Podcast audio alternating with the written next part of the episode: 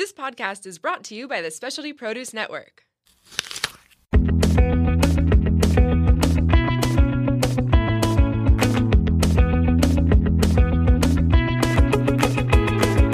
Welcome to Plated Earth, where we share at least a fraction of the crazy, wonderful, and insightful stories of produce. I'm your host, JJ.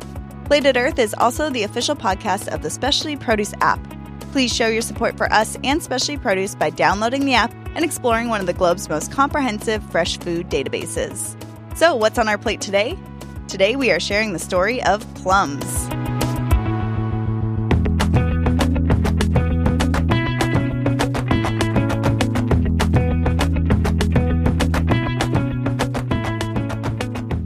Did you know that the word plum is also used to describe something superior or very desirable? So I guess it's needless to say plums are often held on high regard. They are loved all over the world and have been for quite some time. But let's take a closer look at the fruit itself before jumping back into its history. Plums are members of the rose family and are classified under the genus Prunus, along with other drupes like peaches, cherries, apricots, and almonds.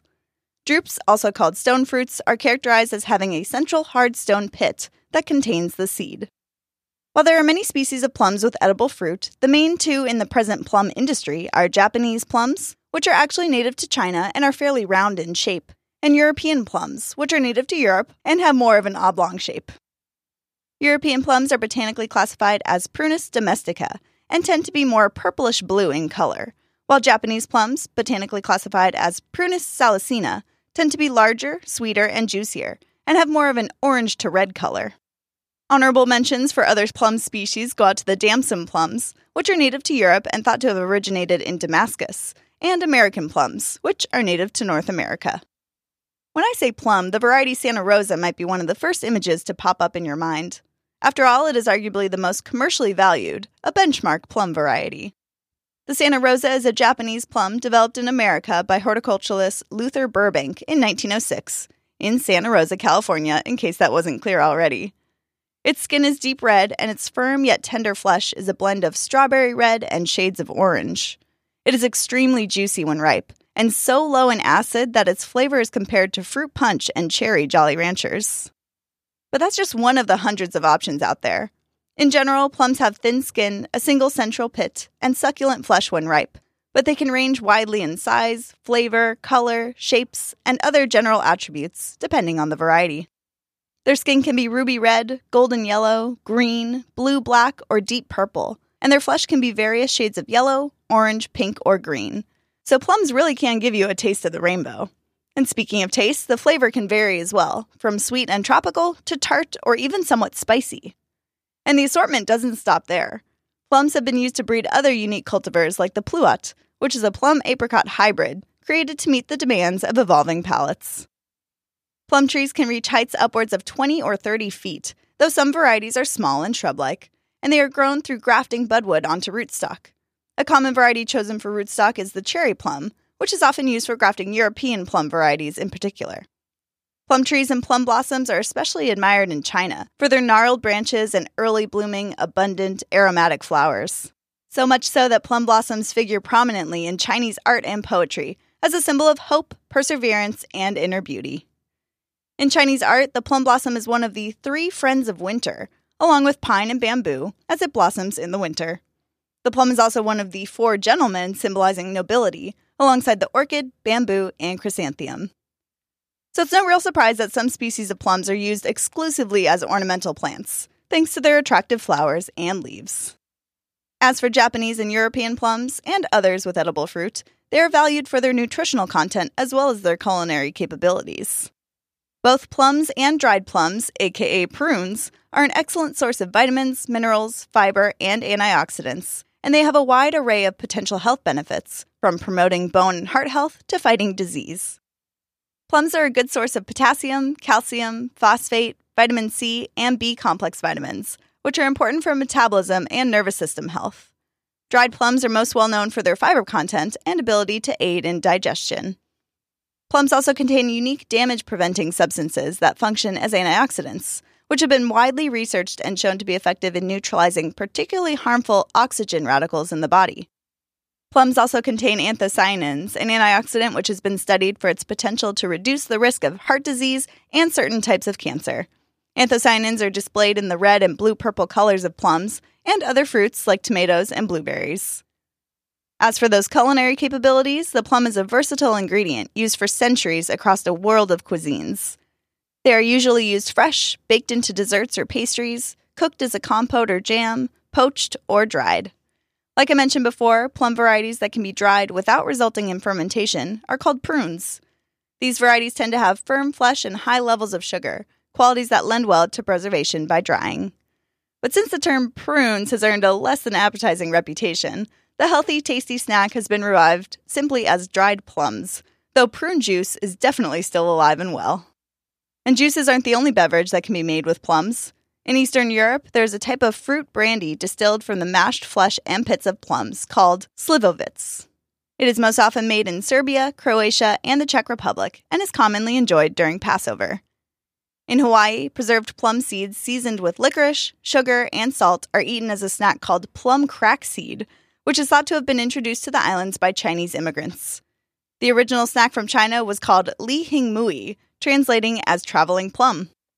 This name seems more than appropriate since preserved fruits can travel well and can even make it across the Pacific Ocean from China to Hawaii. Plums have been an important fruit in China for centuries. However, one of the most recognizable applications, plum sauce, is more of a modern culinary staple in Chinese cuisine the world over. Plum sauce is a thick, sweet and sour condiment used as a topping for noodle dishes or as a dipping sauce for fried dishes like egg rolls and, of course, for Chinese roast duck. Hence, it earned its Western nickname, duck sauce.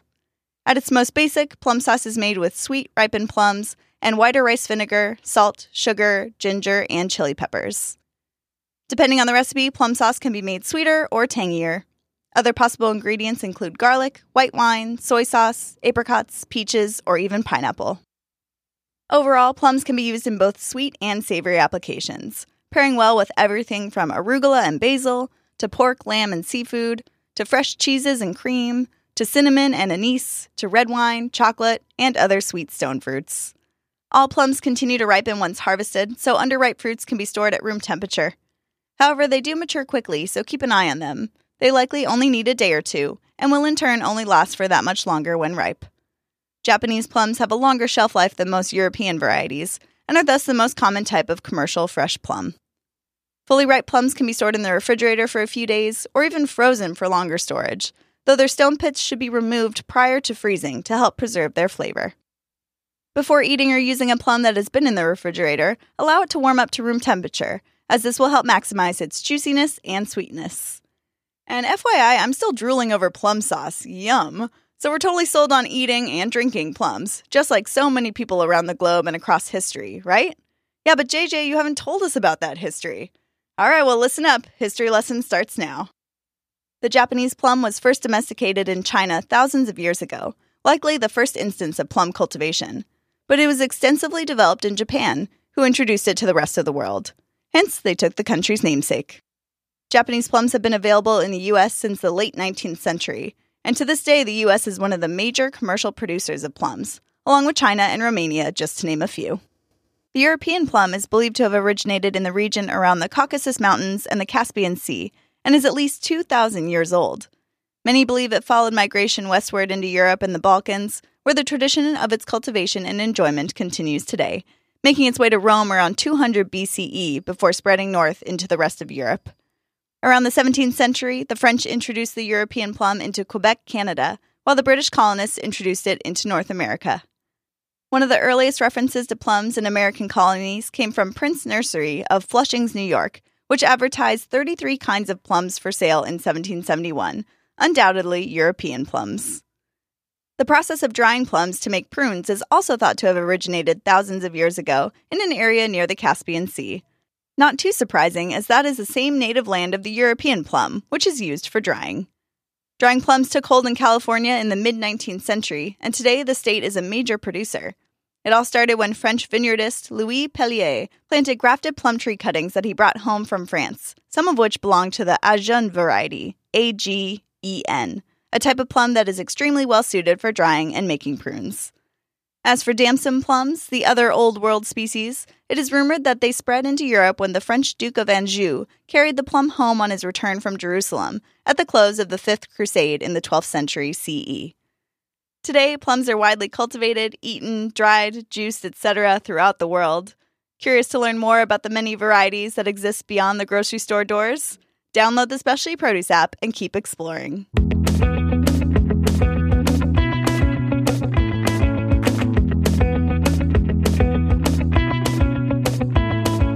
Well, folks, that concludes this week's episode. Be sure to follow at Specialty Produce app on Instagram for some amazing produce photos. And while you're on there, give us a follow at Plated Earth.